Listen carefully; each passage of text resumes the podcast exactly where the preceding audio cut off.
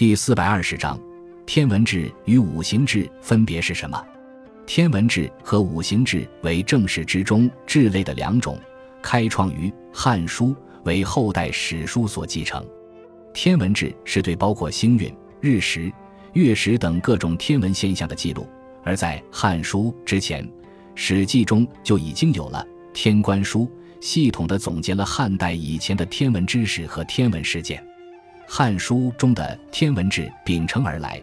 保存了上古至汉哀帝元寿年间的丰富的天文资料，具有极高的史学和科学价值。此后的史家也保持了这一优秀的传统，使得历代的天文志一脉相承，使中国成为世界上古代天文学文献最为丰富的国家。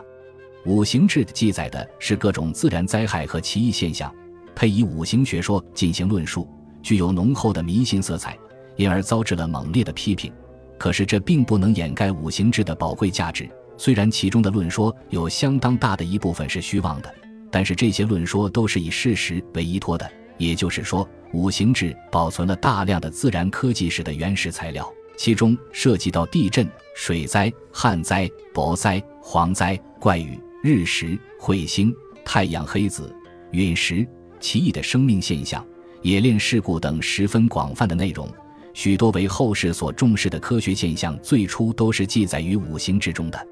另一方面，五行志还具有重要的思想史价值，从一个特别的角度为人们研究各个时期的社会思想提供了宝贵的文献资料。